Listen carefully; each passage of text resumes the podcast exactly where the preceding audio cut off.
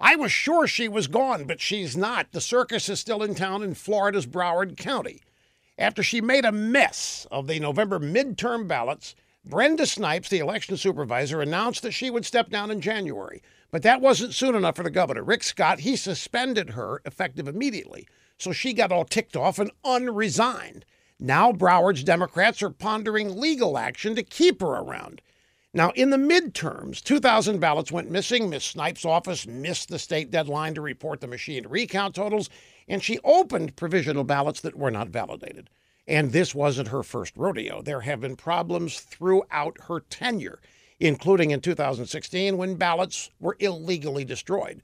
Yet when Governor Scott finally had enough and suspended her for misfeasance, incompetence, and neglect of duty, the Democrats went ballistic and accused him of being mean spirited and cruel and ruthless.